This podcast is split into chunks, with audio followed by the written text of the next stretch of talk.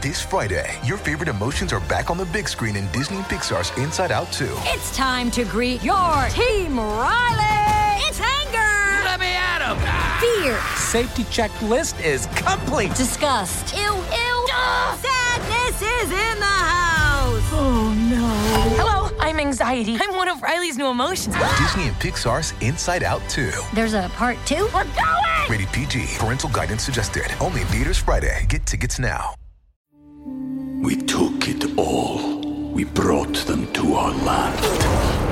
An endless night, ember hot and icy cold.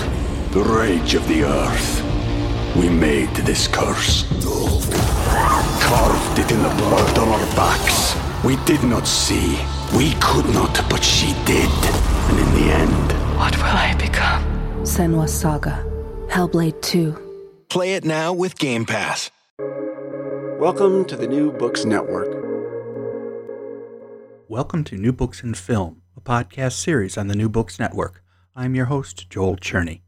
My guest today is Thomas Doherty, author of the book Little Lindy is Kidnapped How the Media Covered the Crime of the Century, published in 2020 by Columbia University Press. When the toddler child of Charles and Anne Lindbergh was reported missing on March 1, 1932, the news media immediately jumped on the story and it soon became the talk of the country and the world. Tom and I review how the case would become important for newspapers, radio, and newsreels. We also discuss the history of each and how they created new ways to compile their information. Welcome, Tom Doherty. Hi, Tom. How are you today? I'm fine, Joe. How are you? Your book, Little Lindy is Kidnapped How the Media Covered the Crime of the Century, was recently published by Columbia University Press, and I'm glad to speak to you about it. I'm happy to be here. Appreciate the invitation. So, you have an extensive list of books and publications that deal with film, media, and other aspects of American culture. But unlike many of the other books on the Lindbergh kidnapping, you're not really studying the crime or the guilt or innocence aspects so much as how the media covered it. And as you point called it, the crime of the century, which at the time I think is pretty straight, pretty obvious because it was we've we've seen these kind of events currently, and there's no question that that was a really good example of probably one of the first multimedia events.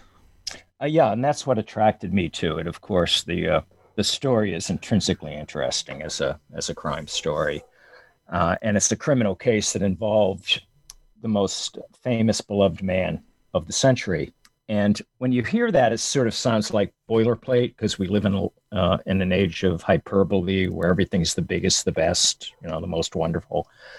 But one of the things I had to do in the book is recapture just the ascendant, transcendent stature of Charles Lindbergh in the time that we're talking about, say from 1927, when he makes his historic flight from uh, New York to Paris alone. And then, literally overnight, uh, becomes the uh, most adored man uh, on the planet, certainly in America. And uh, from 27 to 32, the, the, date of the kidnapping, and then to 35, the date of the trial, uh, he's a figure of such universal adulation that it's very difficult for us to recapture that. I don't think there's been any individual person in the 20th century that had that kind of stature.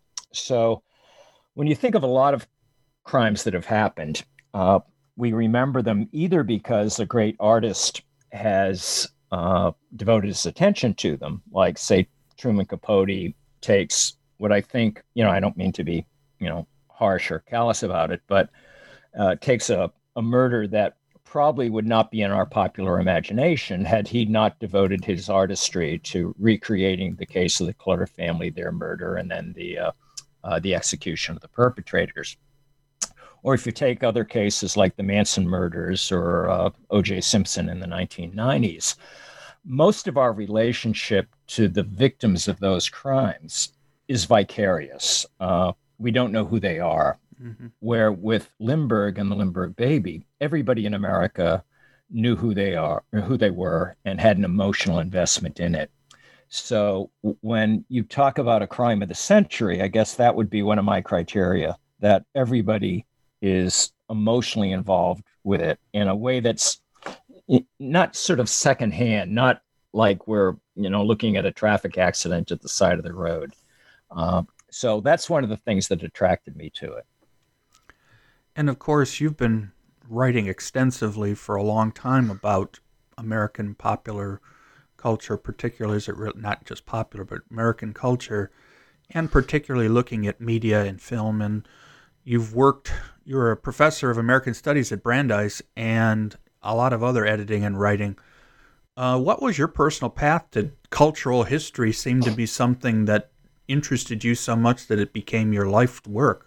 Oh, hey, um, depends on how far you want to go back. Well, um, you know, obviously you've been writing for quite a while, so uh, uh, you know, I'm and and well, I well, I can tell you, Joel. Like actually, uh, I spent my junior year abroad overseas in Japan, and I think when you're overseas and start looking at America from outside the fishbowl, it is you start seeing things you didn't see when you were inside the fishbowl.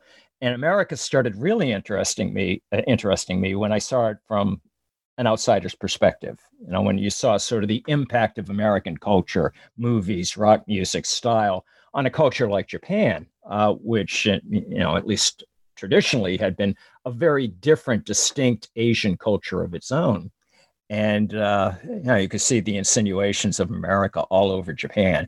And uh, that's, I think, when I started getting into American culture uh, uh, seriously in my undergraduate days. And then I went to a, graduate school at the University of Iowa in the late 70s, uh, early 80s, which was a great time to be there uh, because you had uh, you know, uh, media people and film, you had American studies people, and it was just really, uh, to me, a, a, a rich time uh, for the investigation of America and also the investigation of media because we had a great film society there and still the golden age of TV and that's sort of how I started getting into America uh, and uh, media. And media to me was always a wonderful way to uh, study American history. So you look at a uh, Great Depression movie as a way of thinking about America in the Great Depression. It's uh, such a wonderfully vivid window on the past. Well, media history is is a personal interest of mine as well, even though um, film. I mean, we're ostensibly this one is my podcast is new books and film, but obviously mm-hmm. newsreel helps with that. But I've also interviewed other authors about media related history, so I felt that, uh, that your book really uh, I found that to be so interesting as far as another example of how we can look at the media to get a better sense of history. Uh, and of yeah. course, I just read your previous book, Show Trial, which reviewed the beginnings of the blacklist, and then also one I read just because of the interest in the concept was Hollywood Censor, uh, which looked at Joseph Breen. Now, granted, those are only two film, two books that you've written, but I think they both gave good examples of the kind of uh, interests you have, and and the production code is something that I that uh, is a personal interest as well. So, like I say, all of these are things that you've done that uh, I think uh, made this to be to logical to me to be a book I wanted to learn more about. Oh, I appreciate that. The uh, the production code angle is always uh, fascinating, and uh, the story of Joseph Breen in particular, which is one of these sort of inside Hollywood stories that a lot of people didn't know about until the 1980s when the uh, Motion Picture Association of America released the production code files, made them available to scholars. Uh, you know, at the uh, at the order of Jack Valenti, who was head of the uh, MPAA at the time. And uh, Valenti said he couldn't think of another major corporation organization that had sort of opened up their files to scholars. I mean, it's something that you know the Ford Motor Company doesn't do. Uh, and uh, once we looked at those files, I think a whole generation of scholars saw how influential the code was in determining the kind of uh, moral trajectory of classical Hollywood cinema, and particularly how pivotal this guy Joe Breen was uh, when he was head of the PCA from 1934 uh, to 1954. And uh, I think it's interesting to note in the last 20 or 30 years, people actually know this guy's name and they talk about the Breen office rather than the Hays office nowadays because uh, people have a sense of uh, you know just how hands-on powerful he was. Uh, I, I like to say that I think he's probably, uh, you know, certainly one of the most influential people in 20th century American popular culture. And he probably had final cut over more Hollywood films than anybody in history because any film that went into theaters from 34 to 54 basically had to have the approval of Joe Breen to play in a major uh, studio uh, venue. Unfortunately, we don't know as much about how the MPAA works these days because they're pretty good about keeping a lot of that secret. There's been a couple of studies, and there was one infamous one documentary about yeah. it, infamous, but one documentary about it, which I found so fascinating, partly because you when you saw what how they put it together, it, it you know it's one of those things that kind of control that even now the ratings board can have. Yeah, ex- exactly. And, uh, you know, say what you will about the Breen office, it was pretty much above board. Like everybody could read the production code. Uh, you sort of knew what the rules were. And the uh, filmmakers operated within a very clear set of standards. So everybody knew what you could do and what you couldn't do. And occasionally you try to slip something through. But there was a, a kind of a rational censorship sense to it. Uh, so today, like I think when people go to the movies and see something rated R because it has one, you know, obscene word in it, but it's otherwise a very moral film, you kind of wonder what they're doing when they make their judgments. Well, anyway, we could talk about that forever, but that's not what we're talking about today. But like I say, I think it, it gives me, I think it will give everyone a good example of some of the other work and, and how it may relate to what we're talking about today. Mm-hmm. So you begin the book by discussing the solo flight, and yeah obviously the press coverage right from the beginning that he um, underwent, and I'm going to use that word because yeah. I think it's a good way of putting it. Because, like many famous people nowadays, uh, uh, Lindbergh was an example of someone who had to early on learn how to deal with the media, yeah. and it wasn't always uh, very well, obviously. And so, how did this first event affect the kind of experiences that he would fall back on when his son was kidnapped? Well, th- when Lindbergh takes off on uh, May 20th, 1927, uh, something remarkable happens uh, because nobody sort of predicted or anticipated that this would be a 33 and a half hour vigil that every American would hold together and that would forever after bind them in a kind of generational solidarity. Uh, and every generation has these kind of moments, uh, or in most gener like it, you know, my father's generation had Pearl Harbor. I had JFK.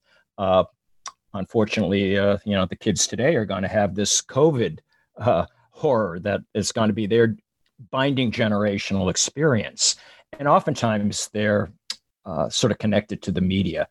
So when he takes off in the morning of May 20th, we don't have radio in the home by 27. Most Americans don't have a radio set in their houses, but what we do have is shortwave communication. So the newspaper extras are getting up to date reports on Lindbergh. So he takes off, that's in the extras. He's spotted over Newfoundland uh, several hours later. It's the last time he's spotted. That goes out in the newspaper extras because we have shortwave spotterships. And for the, I believe, for the first time in American history, we have a simultaneous universal experience, coast to coast, because everybody now is bound by the interconnectedness of electronic media.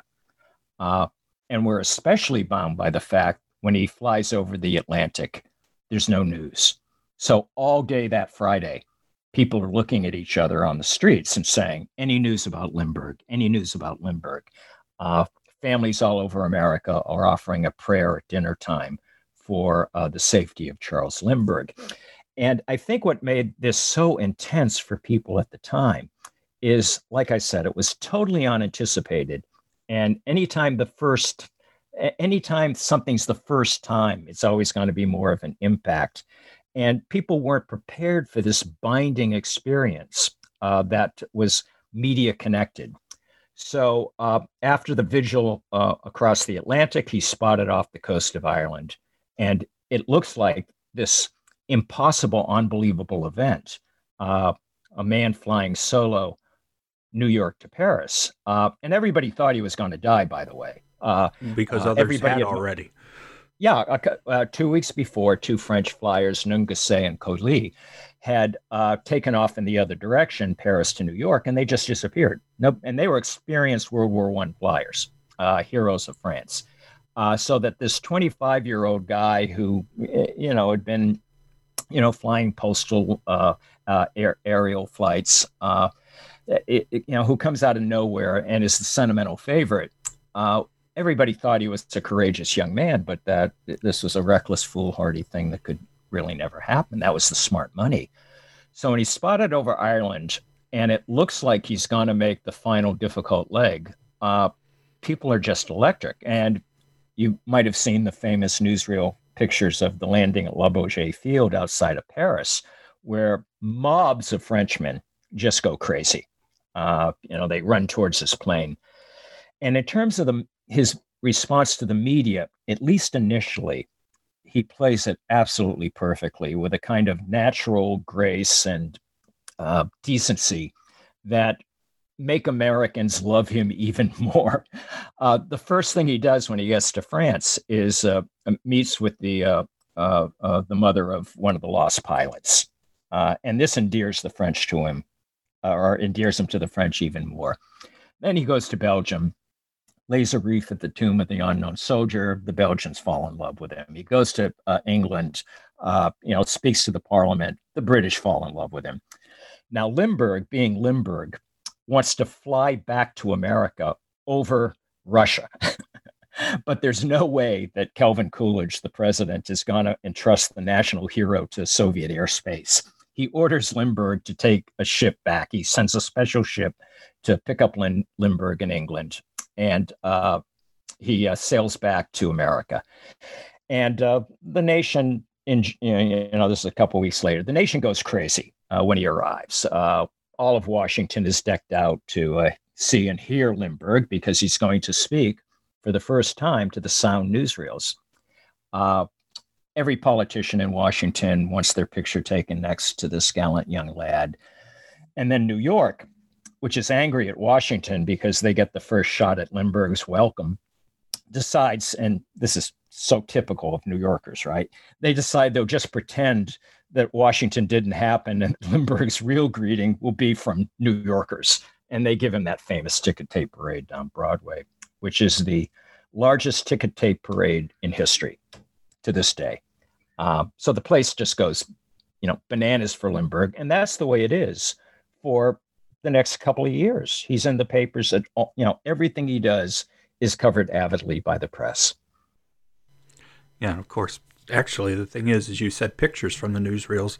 One of the things I did after I read that particular section of the book, I started deep diving YouTube. You know, it's yeah. unbelievable how much material. The good thing, and we'll talk. We can talk about this later. About there's very little radio coverage left because they weren't recording, but there's still a lot of yeah. newsreel materials out there that about this whole not only the the flight but also the later kidnapping and uh, trial. So we do yeah. have a lot of that to still look at. In fact, I started a deep dive into not not even knowing that there was a recording of audio recording of Coolidge yeah. watched that one and then discovered all the other presidents prior to Coolidge that actually were recorded. So mm-hmm. it's one of those weird yeah. media things that would that interests me, and I would.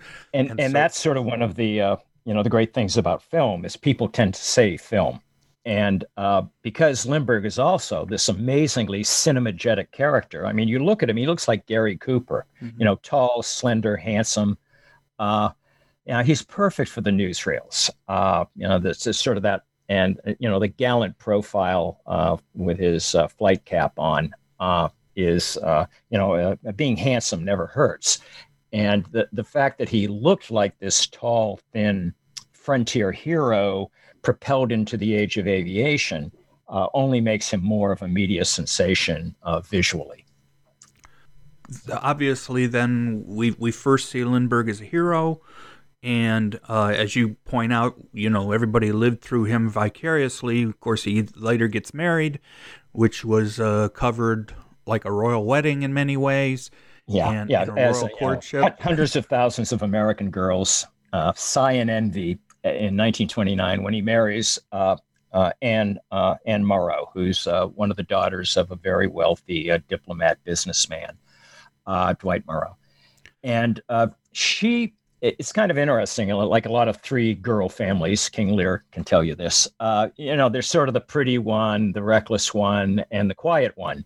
And Anne was the quiet, bookish one, and who turns out in her own right just to be a fabulous life partner, a major literary artist, and a, a terrific pilot.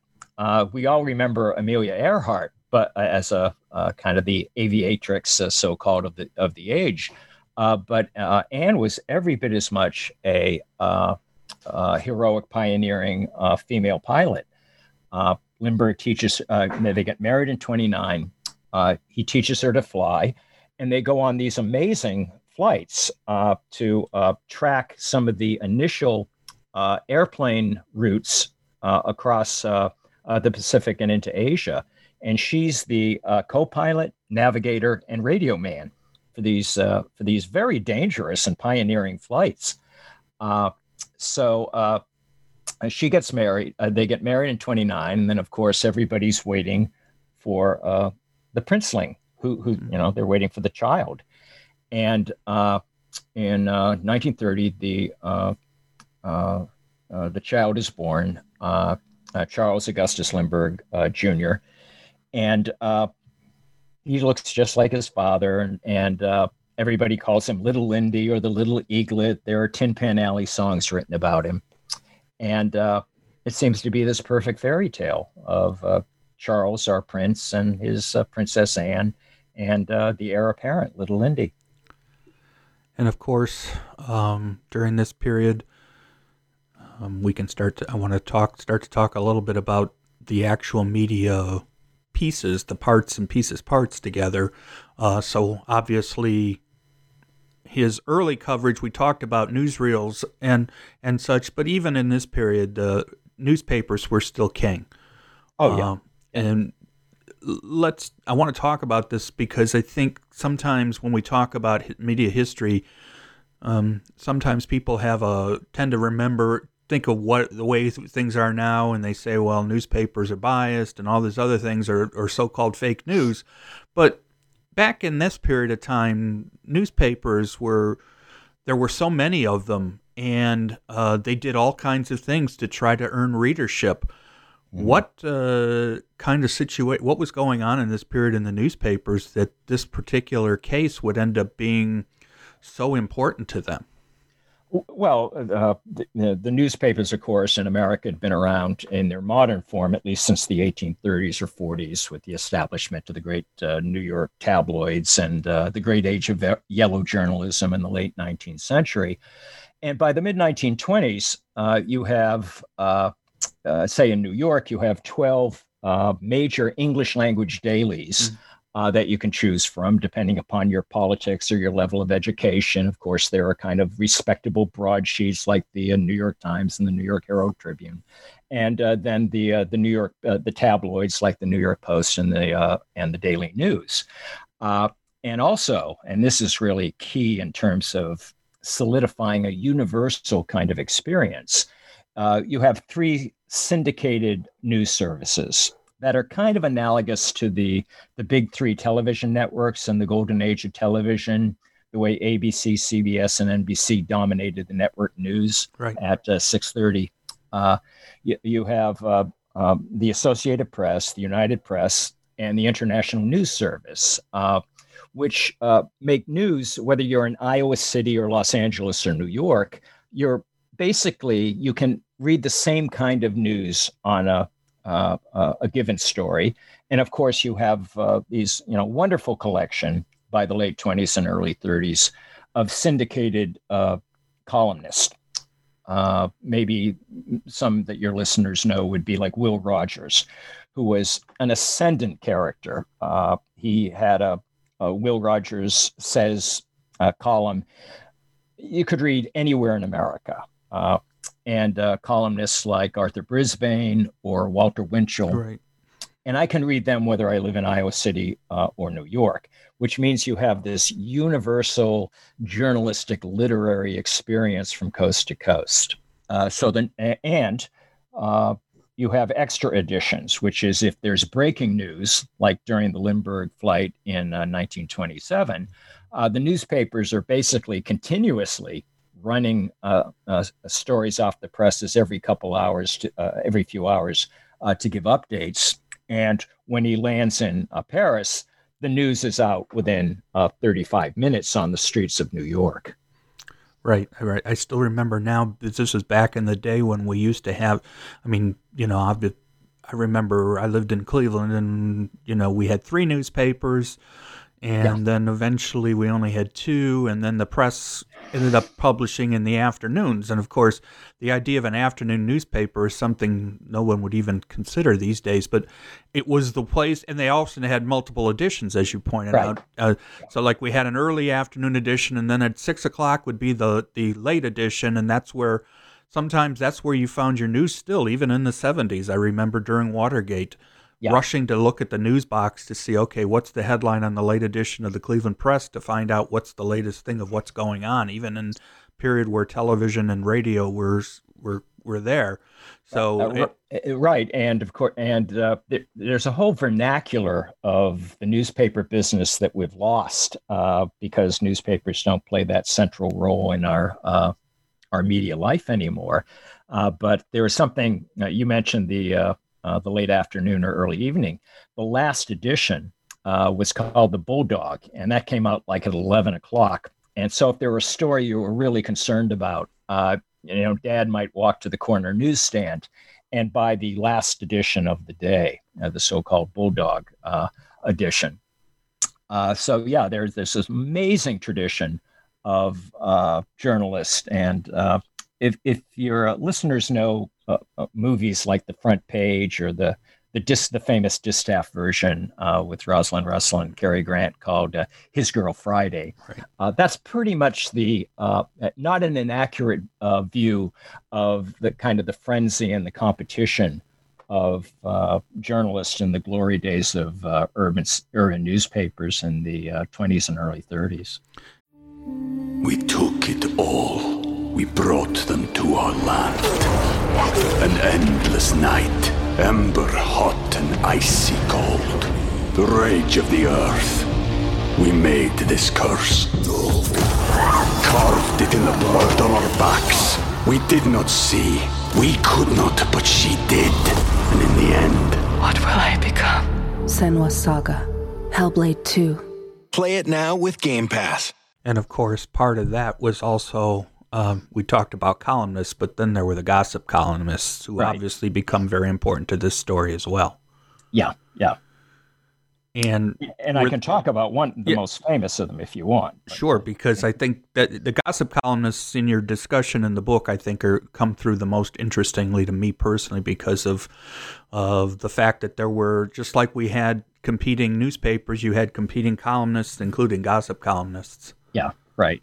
Uh, but it might be useful, you know, first to lead you into the the kidnapping itself. Okay. Because one of the things I had to do in the book, Joel, was first, and we've already done that in our conversation, is to kind of recapture who Lindbergh was and the ascendancy of this character. And then the second thing uh, is to tell the true crime story without getting totally bogged down in the rabbit hole that is the uh, the Lindbergh case. Uh, one uh, uh, historian of the case has called it the uh, uh the story the, the case that never ends uh, because it's it's just this perennially fascinating unbelievable story uh, and a tragic story as well. And one of the things i wanted to do in the book is never forget that in the end this is a story about a murdered baby a 20 month year old child and try to not to get distracted by the kind of glib sensationalism that you can sometimes get uh, drawn in. But the story itself is just so uh, unbelievable. You can see why it attracts so so much attention. Maybe even if it ha- the victim hadn't been the most beloved man on the planet. Uh, and that is on the night of May 1st, 1932. Somebody sneaks into the second floor nursery of the Lindbergh estate in Hopewell, New Jersey, and uh, takes the baby from his crib sometime between the hours of 8 and 10 uh, that night. Uh, the news breaks almost immediately. Uh, by 11:03, the uh, AP has the, the, first story on the wires. 11:03 that evening, and uh, the nation goes, you know, bananas in terms of its interest with this. There's uh, obsessive interest in what everybody labels the crime of the century immediately, hmm. because uh, you know the baby of the most beloved man has uh, been kidnapped, and from March 1st, uh, 1932, until the baby's body is discovered on May 12th, 1932. Uh, it's the only story in America. And in tracking this story, you know, one of the things I found interesting is when, after the baby's kidnapped, nobody really believes that the child is going to be slain, that the baby's dead. Everybody just assumes that this is going to be a kind of you know, normal criminal business transaction and that the ransom will be coughed up, the baby will be returned, and then we'll all start looking for the uh, the perpetrators. Uh, it's not on anybody's radar that the child could be slain. Uh, you sometimes see reading between the lines in the coverage that the reporters don't even want to entertain that possibility, although they know as rational journalists they kind of have to. But uh, you know, city fathers in various cities across America actually make preliminary plans to celebrate the return of the Lindbergh baby. You know, church bells are going to ring and fire engines will go through the streets to celebrate this great uh, uh, return. So when the, baby's body is found, there's this insupportable, sh- you know, grief and shock. Followed a nanosecond later with this anger and this uh, you know need for vengeance. Uh, it's made all the more acute because by 1932 we have the medium that is forever after going to be the uh, the real transmission belt for instantaneous information, which is radio, and then of course later television, and then later our digital forms of communication. But in 1932, radio has reached a level of penetration in the population that we can now turn to radio to get instantaneous news in March of 1932. And it's really the first time in media history where we shift allegiances from the newspaper to broadcasting technology. It's the first time that people reach for the dial instead of going down to the corner newsstand to get the news. And the reason is we have radios in our living rooms now.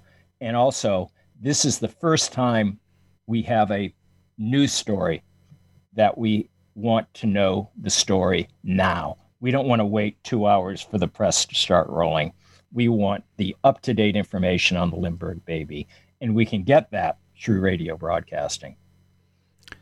It's one of those things that uh, we think about instantaneous news, and the average yeah. person, the young, younger person today, probably couldn't understand. Definitely doesn't really completely understand the idea that you didn't always know something right away, and depending on how far back you're willing to go, it could take hours, minutes, days, years, months yeah. to find out something because that's the way information traveled. But nowadays, I mean, literally starting with the telegraph is the way I, that's always what I consider to be the right. initial technology that starts things along. But uh, by this point, like you say, radios, uh, you, you talk about it in the book how they became less, ex, you know, how they went down in price and people started buying them and they just became a normal part of, of households, uh, even in a period where, quite frankly, when we're talking about, uh, you know, yeah. we're in the Depression now. So, uh, yet this is something that uh, has become more, becomes more and more important to people.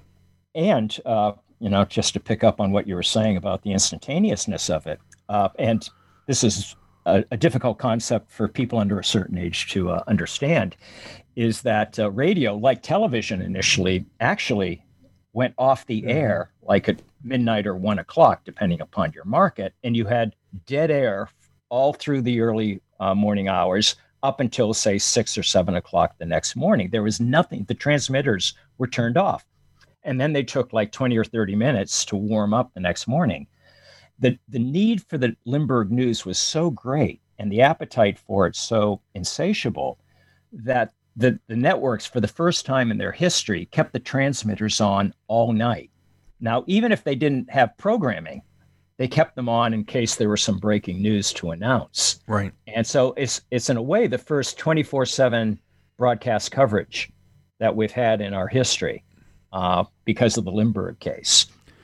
And of course, probably the modern examples would be uh, all the you know the cancellation of advertising and nonstop news during the Kennedy assassination, and then of yes. course what cable and, and other broadcast com- companies do uh, during 9/11. I mean, these are they're probably the closest where you get into making major changes into the way you cover something for the first time, and uh, the yeah. Lindbergh kidnapping was clearly the the major change for radio. Yeah, and uh, I think you mentioned earlier that you know, radio out of all the media you cover, uh, print or uh, newsreels. You usually have some uh, so-called primary documents when you're dealing with uh, newspapers, of course, because you mm-hmm. can get them on microfilm, and now on a lot of them are available and searchable on the web, and newsreels, which you can find at archives, or as uh, you just noted, uh, they're sort of retrievable on YouTube radio is the most difficult of all the uh, media to, uh, to cover, especially before you had uh, audio tape in the uh, in the late 1940s. Uh, if you wanted to record something off the air, you had to uh, do this very cumbersome process called a transcription disc. And of course, news was ephemeral. Who wants to listen to news, you know, a week after the story? so even though maybe entertainment shows would have been uh, recorded on transcription disc. Uh, news almost never was. So one of the frustrations I had is I couldn't listen to the original announcements of the Lindbergh baby kidnapping on radio, uh, or the commentary on it, uh, or the discussion. I had to rely on uh, uh, transcriptions or written transcriptions if I could find them, and even those there aren't a lot of those because you know why write this stuff down uh, or uh, contemporary reports on them. And I had to, contemporary reports are always better than retrospective memories because people's memories get a little fuzzy as uh, time goes on. So, uh, especially for 32, I had to rely on secondary sources. one of the real sort of signposts of this is in the late 1940s, the famous journalist Edward R. Murrow and his producer friend Fred Friendly uh, put together uh, uh, a pretty well known collection of radio's greatest hits I called Hear It, now. now. Oh, Hear It Now. Hear It Now, right. Uh, uh, and then See It Now will be his television uh, descendant. And I'm thinking uh, of the records that they came out with called "I Can Hear It Now," of which exactly that's that's what I'm talking about. Yeah, too. because I uh, actually got I've got you had those sitting right around my right, right the old LP three LP discs three LP oh, set. Right. I actually have it in in my office, and I have it in my office too. But you notice the there's one of the discs is devoted to uh, I think 1919 to right. 1932. There's nothing about Lindbergh on those discs. You know? Right, because and, and, even the stuff that's on there, as you point out in the book, uh, um, they're they're actually just uh, actors reenacted a lot a lot of this stuff. And so if uh, if Murrow couldn't find it in his archives, which had the best of the uh, uh, the archives of the major broadcasting uh, companies in 1948, you know it ain't there. And because it would have been on that record if they had had any extent materials. Uh, so that was a source of frustration uh, of of not being able to capture the uh, you know just the pivotal importance of this radio and having to rely on secondary sources to you know, we, we capture the kind of electricity of those bulletins. And in fact, the word bulletin is uh, a kind of coinage of that radio era.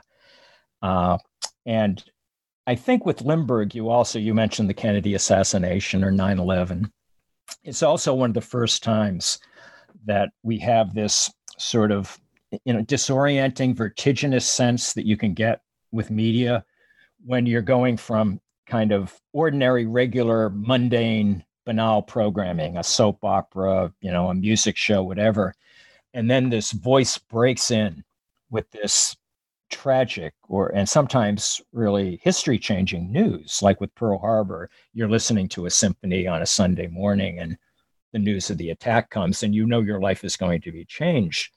And uh, the announcement of the Lindbergh baby's death that evening on radio was one of the first times people felt that, that you're listening to a soap opera or music, and then this voice comes in with this, this dreadful news. And then sometimes, of course, it goes back to the original programming because you don't have all the news, and and you have that kind of bizarre sense of uh, you know the mundane with the uh, with the tragic, uh, and uh, there are a lot of vivid descriptions of that moment. And uh, the uh, cultural historian Frederick Lewis Allen says that many people whose memories of the 1930s are otherwise vague remember exactly where they were and when they first heard the news of the uh, uh, the death of the Lindbergh baby. Yeah, we see that with a lot of the news coverage of Kennedy, where in that first yeah. thirty minutes or so, CBS, for example, was had a soap opera, and yeah. Cronkite would break in, and then they'd go back to the soap opera, and then he'd break in, and then they went back to the soap opera again, and then finally, and he wasn't even on camera for the early period because as you pointed out back then technology even in the 60s they had to warm up the cameras. They yeah and, and they didn't have a live isn't that amazing? Uh, they didn't have a live camera ready to go so, yeah. and, anyway. and, and and that's the vertiginous sense you right. have because he breaks in with the bulletin you have the title card that says bulletin and then you go back to like a, a coffee commercial i think and also right. uh, th- this pendulum of the world turning or so uh, you know what uh, as the world turns and it's just so weird uh, as uh, you know that moment. Uh, and one of the first times was with the uh, the Lindbergh baby. Right.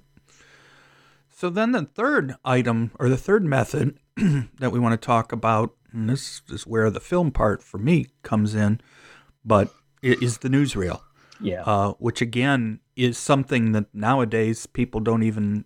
I mean, e- even radio and newspapers have a, a modern uh, are still around at least in some form or another. But newsreels were an unusual method, and and you talk about their in, their introduction and the fact that they weren't even early on covered by the same First Amendment rights as uh, newspapers were.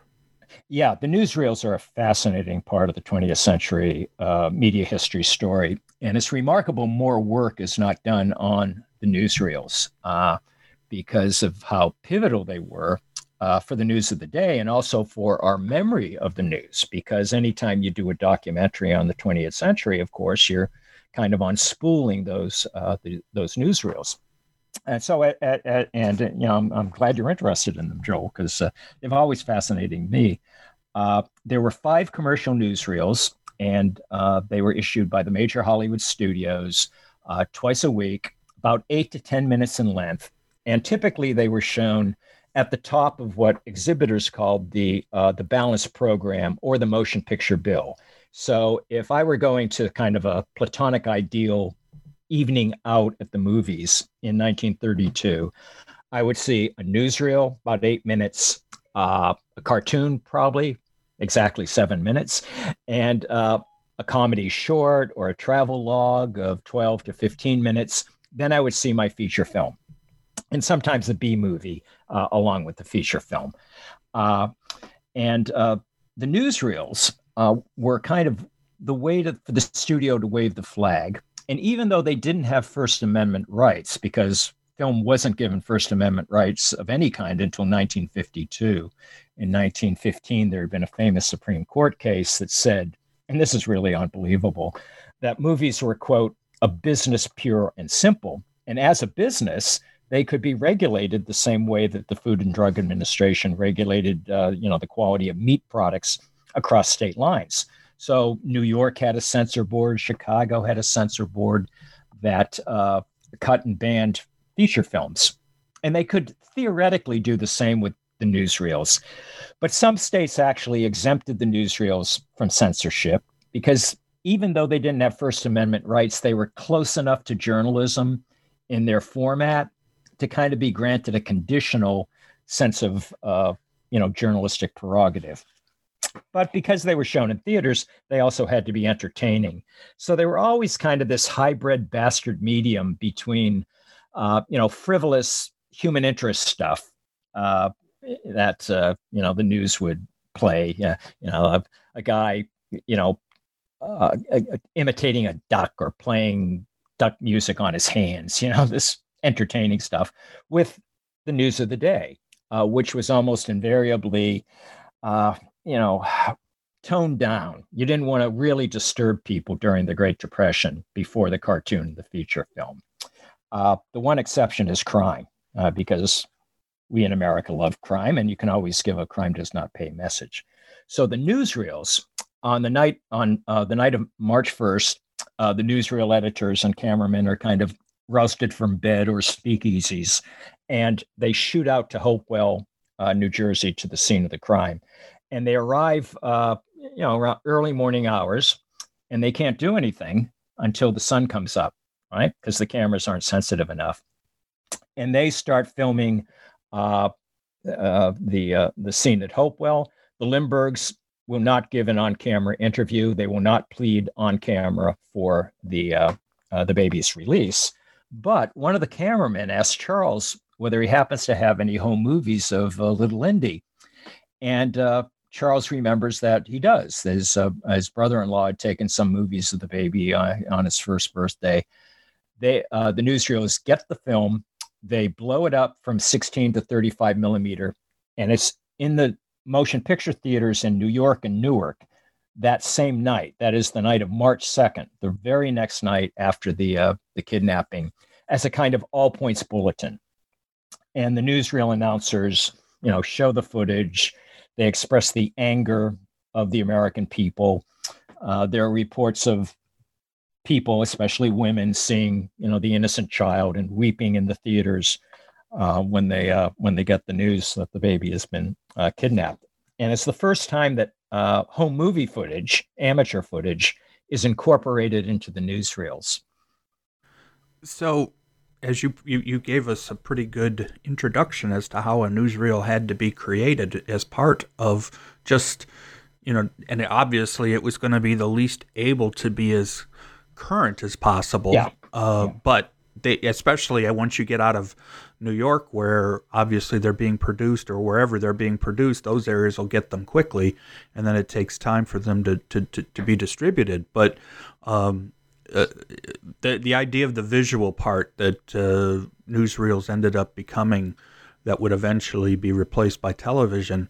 Yeah. Uh, but just the idea that there was another way to see the events and, and, right you you can see it and experience it on the big uh, the big screen now so the newsreels couldn't compete with radio for instantaneous news of the uh, they couldn't compete with the print press for the kind of comprehensiveness of right. coverage and the sort of complicated explanation of the narrative of the case but they could give you these powerful images and especially the home movie footage of the babies that right. that, that was their signature scoop in 1932 that none of the other uh, media had.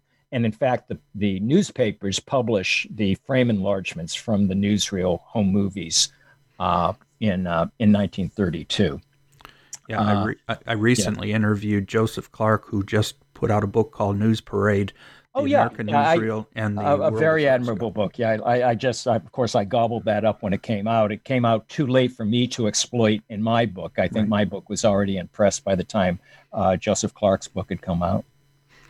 So the other thing, though, and and I know we, this story is so complex, but newsreels ended up getting a a special dispensation, so to speak, when the trial comes along. They were actually able to present to, to film uh, in the courtroom and in the court building. Yeah, that's a bizarre story. Uh, and we might want to back up a little now. Yeah, uh, There's so much to this before story. Get, yes, be, yeah, before getting to 35. Uh, right, but just quickly, uh, because from March 1st to uh, May 12th, 1932, uh, when the baby's been kidnapped and before the body has been discovered, there's some bizarre stuff going on behind the scenes. And all the press is keeping quiet on this because everybody is terrified that if they publish the wrong story or if they, you know, release a piece of news, it will jeopardize the safety of the baby.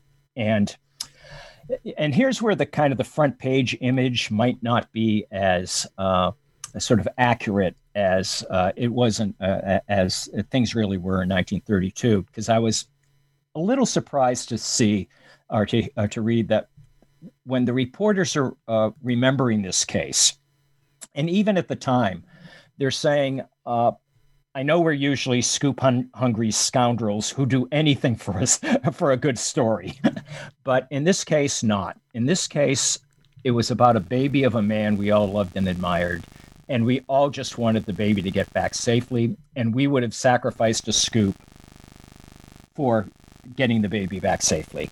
Uh, and you can be a little cynical about that, but I think it's also good not to be too cynical. Uh, you know, one uh, reporter said this was a case that, you know, gripped us all by the heart. It wasn't just another excuse for a scoop. So they're keeping quiet on the remarkable, bizarre behind the scenes negotiations that are going on for the baby. At this point, this bizarre, eccentric character enters uh, the story a, a, fellow named John C. Condon, who was a, uh, a septuagenarian retired school teacher in the Bronx and a local character. Uh, Condon uh, puts an ad in the paper, uh, a letter uh, to the editor of his uh, local Bronx newspaper, offering himself as the intermediary in the Lindbergh case. And bizarrely, the next morning, he gets a response from the kidnapper himself. Uh, we're pretty sure that it's the authentic kidnapper because the kidnapper left a ransom note in the Lindbergh nursery with a special odd symbol on it. So uh, his uh, he could be identified as the authentic kidnapper, and the note to Condon had that symbol.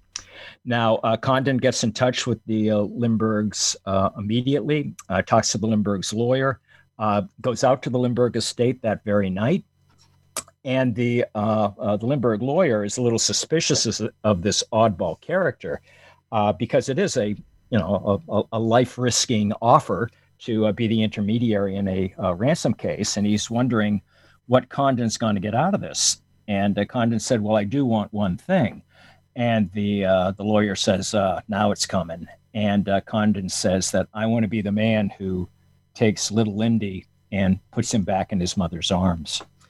And so you either believe Condon is the real deal or not. And I tend to believe he is the eccentric but uh, authentic personality uh, he seems to be. Uh, Condon makes contact with the kidnapper, and in one of these sort of Hollywood like moments in the case, he meets the kidnapper in a, a cemetery in the Bronx uh, and talks to him for like about an hour. and he gets a good look at the guy. He, he kind of hears a German accent. Uh, and they sort of make preliminary arrangements to uh, get proof of life, or at least proof that the kidnapper has the baby. Uh, a few days later, they get uh, the baby's uh, uh, night night clothes, little baby jumper suit, and then he makes another arrangement for the ransom exchange proper. And on this, Lindbergh comes along. He drives the car because Condon's a non-driver. Waits outside again, another cemetery as the ransom is exchanged. And the kidnapper tells Condon that the baby is uh, in a boat off the coast of uh, Martha's Vineyard, and uh, that uh, the couple that has the baby doesn't know that it's the Lindbergh baby, etc. And it's a total wild goose chase. Uh, the kidnapper takes the ransom money, and uh, there's no baby. And then a couple weeks later, the baby's body is found. now, for about two and a half years, there are no breaks in the case at all. Uh, however, the depart- uh, the Treasury Department has taken the precaution of, uh, and I don't know how much into the weeds you want to get here, Joel. But what basically they marked the bills if or the bills were written down. I mean, I know that yeah. this is such an intricate story. There's so many different stories that come together in this. So right, and uh, you and one of the, the, things I had to do in the book is sort of not go down every rabbit hole. And if you're a, a kidnapping case obsessive, you'll probably say, uh, "Oh, oh, you forgot to mention the." Uh, you know the, the, the, baby's thumb guard that was found on the you know the Lindbergh estate uh, on well, April and you 2nd, barely talk about Isidor Fisch in the book. I mean, yeah, uh, yeah, I, I, yeah, uh, that uh, because it's in in a way it's. I just need to tell people enough about the crime so they'll understand the media story. But the crime stuff is uh, is fascinating. And one of the things that fa- that's fascinating that the newspapers and the radio and the newsreels do is get into the sort of the forensic minutia of the case because there's no smoking gun. There's no eyewitness that's seen uh, the uh, the kidnapper in the second floor nursery. There are no fingerprints. Uh, it's all this train of excruciatingly detailed circumstantial evidence, which in the end leads to this sort of uh, central casting villain named Bruno Richard Hauptmann, who in September of 1934 passes one of the ransom notes to a gas station attendant. And uh, the gas station attendant feels a little hinky about the exchange. And as the car is driving off, he writes the license plate down on the ransom bill. And when the bill is turned into the bank, the banker gets a hit and they realize they have the you know the central suspect in the Lindbergh uh, kidnapping case, and they arrest Bruno Richard Hauptmann uh, the next day after the uh, uh, they make the connection with the with the banknote. And he's a illegal German immigrant, dour man, a former G- German machine gunner, a an ex-con in Germany. So he's he's just perfect for the uh, uh, for the rap, and plus which they find tens of thousands of dollars of the ransom money in his garage. Uh, so if you're if you believe that Hauptmann was railroaded, you kind of have to explain away a lot of circumstantial evidence. I think for uh, just to, to, to, for my book to be written about the media, I've accepted what I think is the consensus view in the Lindbergh case, which is that Bruno Richard Hauptmann did it. Uh, of course, people will can dispute that, and there's a volumes that have been written on this. Uh, at least one F, HBO TV movie. And if you go on the web, you can go down uh, Alice in Wonderland uh, land rabbit holes that will, you know, take you probably further than you ever, ever want to go. Of course, we're uh, looking but, at it as a current event. And during that period, especially once they had Hauptmann, there wasn't any real discussion of alternatives at the time.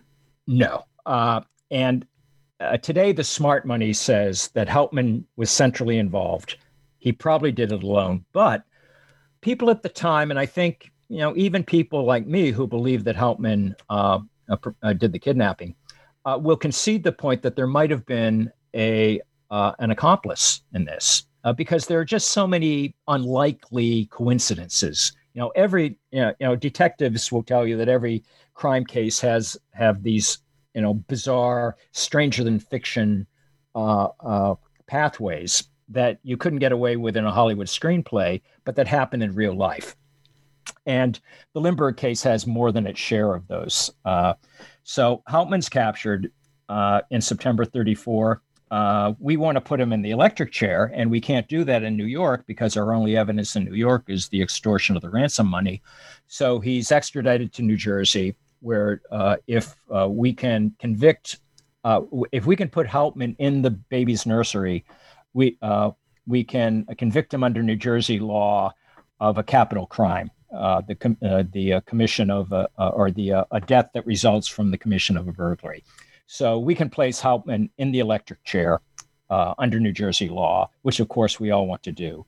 And on January 2nd, 1935, the crime of the century gives way to the trial of the century. And of course, the media is all over it. The, the uh, media descends in force, Joel. Uh, the uh, every reporter worth a dime, and every, and and even a good many novelists and commentators come down to uh, to uh, Flemington to get their syndicated byline. Uh, you know, everybody's there, but and so I read a lot of the coverage of the the print coverage of the case, and you can't talk about everybody. So the the person I focused on, because uh, I think she really gives the best coverage uh, of of the case. Uh, 1,500 words a day on deadline for six weeks. A woman named Adela Rogers St. Johns, mm-hmm. and she was just stone nailed. Uh, she's in the courtroom right behind Hauptmann, and uh, she is a uh, uh, if you've ever seen the uh, His Girl Friday, she's basically Hildy Johnson uh, the character played by uh, Rosalind Russell. And she brings a wealth of expertise to the case her father was a guy named Earl Rogers, who was one of the best uh, courtroom lawyers uh, of his time in San Francisco. Uh, and from the age of eight, she sat in the back of the court and watched her father at work. So she has a real legal expertise on the best way to run a murder trial. I mean, she's been looking at this uh, for uh, something like 30 years. She's also a one of Hearst, uh, the, one of the best journalists for William Randolph Hearst, uh, and have been working for him since the uh, the 19 teens. And she's got when the trial happened, she's got a pretty plushy job as a Hollywood screenwriter by then but you get the sense that she's just waiting by the phone for Hearst to call her up and say, "I need you to cover the trial of the century," and she's she leaves skid marks, you know, from Hollywood, you know, to be where the action is with all her old uh, hard-bitten reporter uh, friends. And then the third card that she has, besides the legal expertise, the journalistic chops, is she's a mother. Uh, she, uh, you know, adored her sons, and uh, she can sort of what at the time they were called sob sisters, and these were the women who were assigned to basically uh, wrench tears from the uh, housewives reading the tabloid papers. And uh, Adela Rogers St. Johns was she said she was never ashamed to be called a sob sister because she thought you should be emotionally involved in a story, and a, particularly a story like this. So uh, I devote a lot of time to the uh, uh, the scene when Anne Morrow Lindbergh is on the stand the most heartbreaking moment of the trial by far. And she's uh, fondling her baby's night suit, uh, identifying the, the last clothes she saw the baby wear. And Adela Rogers St. Johns is heartbreaking when she describes this scene. And you just know that in, uh, you know, breakfast nooks across America, people reading Adela Rogers St. Johns are, are kind of, you know, weeping into their coffee as they're reading this account of uh, and identifying the body, uh, uh, the, the baby's clothes. And she, she just was a, an extraordinary reporter of this case. And of course, at the same time, the radio people, during every break possible, would get any kind of information out of the courtroom and go on, get uh, back onto radio. And um, you were one of the things I think you talk about is that they actually did reenactments on the radio of the trial. Am I right? yeah, right. Yeah, because radio was forbidden uh, from covering the trial, which was uh, the governor announced that early on because he did, you know, he said he didn't want a circus atmosphere. Uh, although radio probably could have covered the uh, the trial fairly unobtrusively, with you know they could have just mic'd it and and broadcast it live. Uh, but uh, uh, he, you know, the governor didn't want that. Uh, so the radio made do with bulletins, with reenactments, and uh, anybody who's uh, you know watched the the uh, cable coverage of the OJ case knows with expert lawyers sort of giving their talking head opinions. and we actually do have some live radio broadcast of that. Uh, and especially uh, the, the, guy we have, in fact, is a very well known lawyer at the time named Samuel Leibowitz, who was uh, famous for a lot of criminal cases, uh, probably most famous at the time for his uh, defense of the Scottsboro Boys, a group of African American uh, kids and young people who had been accused of raping a couple of white women in Scottsboro, Alabama. So he was a very high profile attorney, kind of, you know, F. Lee Bailey, uh, Alan Dershowitz of his time. And uh, he gave nightly uh, comment, uh, commentating on the uh, case. And these uh, discs were discovered in the, I think, the, a, by the, the children had them. And I listened to those at the Paley Center in New York. so we have kind of a, a nightly recap from the best lawyer of the age uh, talking about the uh, the trial strategy of the uh, of the case. And of course, this comes back now to what I was what I mentioned about newsreels and the fact that they were trying their best to present coverage as well, and also used expert witnesses and uh, experts yeah. and such, and then actually had footage from within, you know, within the courtroom. Yeah. Now, oddly, the judge, a guy named Justice Trenchard, uh, and by all accounts, uh, a, a, really fair, dignified jurist in what could have been like the sensational, bizarre case. He wasn't like Lance Ito. He really kept a uh, of the OJ case. He really kept a lid on the uh, uh, the sensation to the best of his uh, ability and got high marks from both sides and from the press at the time for his uh, conduct of a very difficult uh, case. He allows the newsreels to into the courtroom. Uh, and maybe he did that because the governor had sort of said radio can't get in, and the justice wanted to show that, you know, I'm the king of my courtroom. But he let the newsreels in with the stipulation that they not turn the cameras on while there was actual testimony going on or while the judge was officiating from the bench. So during breaks in the trial, they could film crowd scenes in the gallery and interview people in a, a law library that was adjacent to the courtroom. But the camera uh, in the courtroom, they had a, uh, three cameras, one in the law library, one uh, sort of a, a hand mounted camera or a handheld camera uh, uh, on the first floor. And then in the balcony of the courtroom, they had a stationary uh, 35 millimeter camera shooting. And the deal, as I said, which the newsreels agreed to, was they wouldn't film during live testimony. The newsreels being the newsreels, uh, they uh, when Hauptmann gets to the stand for the kind of the climactic moment of the trial, which is the accused killer of the Lindbergh baby is going to uh, testify in his own defense, and there will be a blistering cross examination uh, by uh, the uh, district attorney David Wilentz of uh, New Jersey, who of course wants to you know have the dramatic confrontation and have you know Hauptmann break down in tears and confess. Uh, during that confrontation, it's too irresistible not to film, and the newsreels secretly turn on their cameras and take a lot of footage of Hauptmann and Wilentz going at it. And they release the footage to the newsreel theaters and uh, to their uh, uh, newsreel arms. Uh, at which point the uh, the DA and the judge go ballistic. They demand that the newsreels withdraw the footage, and uh, remember there were five newsreels. They're all using the same pool coverage. Three of the newsreels withdraw the uh, the coverage at the demand of the uh, district attorney in New Jersey, but two don't. Two say we have the right to cover this, and and so it's a real uh, kind of moment in the assertion of First Amendment motion picture journalism rights for the newsreels. It, it, like I say, there's just this book.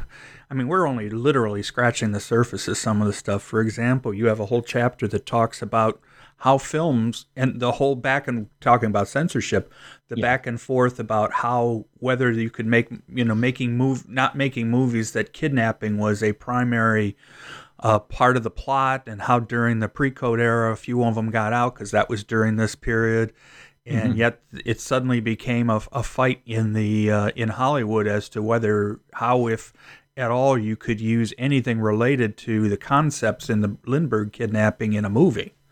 Yeah, uh, because it was such a sensitive topic that uh, the motion picture industry didn't want fly-by-night producers and uh, uh you know even desperate studios from exploiting this case, which would then reflect uh, unfavorably on Hollywood. And of course, uh, even modern day, um, yeah. of course, movies. Uh, yeah. If you go back to Murder on the Orient Express, which Agatha Christie's book, which has right. now been made into a film twice, yeah. Um, the Lindbergh kidnapping is thinly disguised at the beginning yeah. as part of the the plot. Yeah, uh, it's sort of this deep background that the Lindbergh kidnapping, uh, uh, of course, uh, that book comes out in early 1934, and the kidnapper has not been caught right. yet. So it's a kind of a vicarious uh, literary way for us to uh, wreak vengeance on the kidnapper of the Lindbergh baby, because that that that whole backstory that informs Murder on the Orient Express comes directly out of the, the Lindbergh kidnapping, and of course uh, when the uh, you know the 12 suspects or whatever it is aboard the Orient Express uh, kill the kidnapper. All, you know the, the, great plot twist is spoiler alert: they all did it. Right. Uh, the detective lets them off because you know we're going to let off anybody who kills the Lindbergh baby kidnapper. You know. Yeah, and of course, uh, and the, as you point out, since it was before Hauptmann was arrested, uh, or, or at least went to trial, they basically, uh, Christie basically tried to make it into a gangster who was behind it, which was not completely yeah. out of out of bounds because that was one of the things gangsters were doing. I mean, kidnapping was one of their tricks. And and in the early days, that's people thought assumed it had to be professionals, a professional gang, because you know he eluded the dragnet, he you know committed this audacious crime with a kind of cool efficiency. So initially, uh, people thought that it had to been uh, had to have been gangsters. Uh, Walter Winchell, the uh, syndicated columnist, uh, gainsaid that though. He said, you know, like if you want to steal a car, you don't steal the mayor's car. Right. you, know, you steal somebody else's car because there'll be less heat. And uh, Al Capone famously actually offered his services to try to find the Lindbergh baby because uh, uh, that uh, the kidnapping of the Lindbergh baby would even discredit you know bootleggers and gangsters, so they didn't want to be associated with it at all.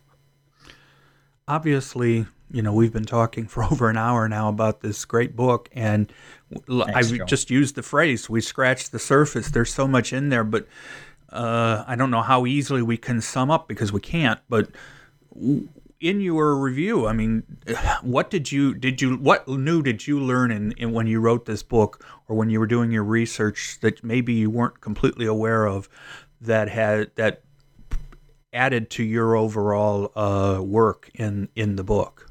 Oh, well, you know, everybody has their favorite candidate for crime of the century, right? And I had known about the Lindbergh case, but I really didn't know how pivotal it was in terms of the transformation uh, uh, in American law enforcement and in America in, in the legal system of the sort of legacy of the permanent legacy it, it had because of the Lindbergh baby kidnapping. Kidnapping becomes a federal crime. Congress passes a law that summer. Uh, under the New Deal, they extend the law and uh, make it a, uh, uh, um, a, a capital offense. and most important is the New Jersey police bungled the case so badly in terms of the forensic evidence, um, not just by our modern DNA CSI standards, but by the standards of criminal uh, investigation in 1932. They were utterly incompetent, and they were seen as incompetent. And who comes into the breach but J. Edgar Hoover, uh, who's ready to federalize law enforcement. And the Lindbergh case kind of gives him his entry into that because we know that we need a central repository of expertise now when there's a complicated case. And crime and law enforcement move kind of from a, a city or state jurisdiction to a federal jurisdiction. And it, it leads to sort of the establish not not the establishment exactly, but just sort of our greater faith in the FBI. When when a crime is serious and complicated, we call in the feds, and that's because of the Lindbergh case. And it's but although it's interesting because you know the, the Lindbergh law becomes well known for that purpose, although it famously isn't every kidnapping case. There there were still specific rules. I go back to the Onion Field case where the one of the people who was involved with it thought that yes. it was automatically a capital crime, which is give he gives us a reason for why he chose to kill the policeman because he said, "Well, I'm going, you know, it's a capital crime already," which it turned out it wasn't at in, in that particular situation. Yeah, there had to be like a ransom or something. There was right. no ransom uh, uh, negotiated in, right. in the uh, in the case, but it does have those, you know, those legacies, and right. and maybe one of the the final ones because it might be a sort of recent in mind is the uh, some of the literary cultural legacy of the case too. There have been you know a lot of different movies that use the Lindbergh case either explicitly or as backstory, and uh, two interesting ones that I kind of conclude the book with, which uh, your listeners might be familiar with, is the Philip Roth story, uh, "The Plot Against America," mm-hmm. which is uh, kind of a, a counterfactual imagining of what America might be like had Charles Lindbergh uh, run for president in 1940 on an isolationist anti Semitic platform, which has the Lindbergh case as the deep backstory. It was also the, uh, the subject of a, uh, of a, a HBO uh, miniseries uh, done by uh, David Simon last, last spring, which I liked a lot, but apparently didn't do well in the ratings. And then the other legacy, which is very popular, is the Morris Sendak, where the wild things are. And that little boy in the white sleeping suit is uh, the Lindbergh baby. Sendak was haunted by the Lindbergh baby all his life. Uh, as a young boy, he remembered the case uh, growing up in New York and felt traumatized and threatened by it. So it always kind of uh, has been in the shadow of Morris Sendak,'s uh, you know, wonderful uh, childhood illustrations.